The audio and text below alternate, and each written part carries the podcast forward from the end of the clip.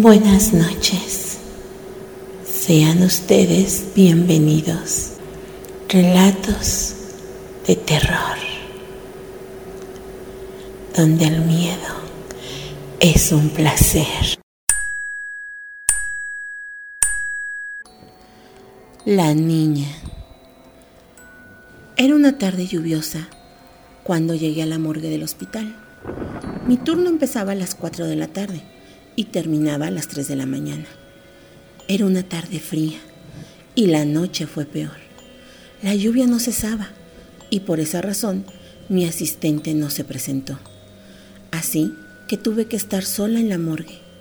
Me daba miedo, pero no tenía otra opción.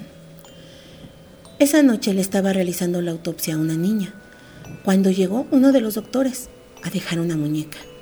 Me quedé sorprendida y le pregunté la razón por la cual llegó a dejarla. Es la muñeca de la niña.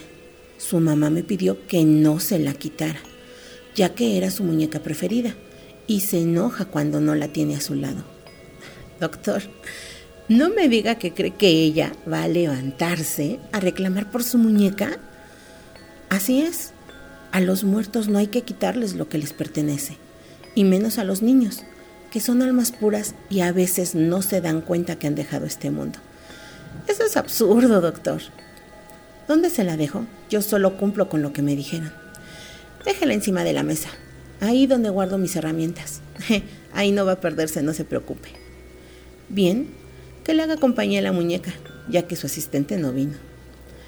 Apenas había salido el doctor cuando se escucharon unas risas inocentes de una niña. Pensé que venía de la calle, pero ya eran las dos de la madrugada y afuera aún estaba lloviendo.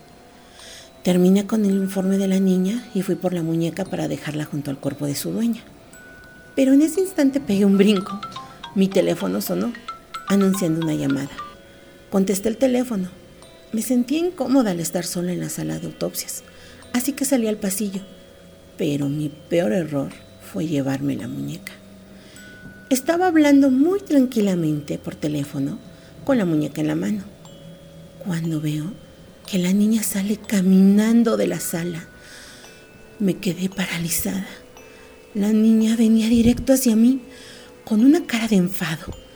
Quise salir corriendo, pero en esos casos el cuerpo no reacciona. El miedo hizo que cayera rendida.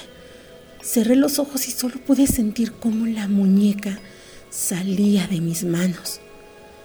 El doctor al verme en el suelo llegó a levantarme. Preocupado me preguntaba qué había pasado y yo, yo solo pregunté por la muñeca. Le sorprendió la pregunta, así es que fue a ver dónde la había dejado. Pero me sorprendí cuando me dijo que la niña la tenía entre sus brazos.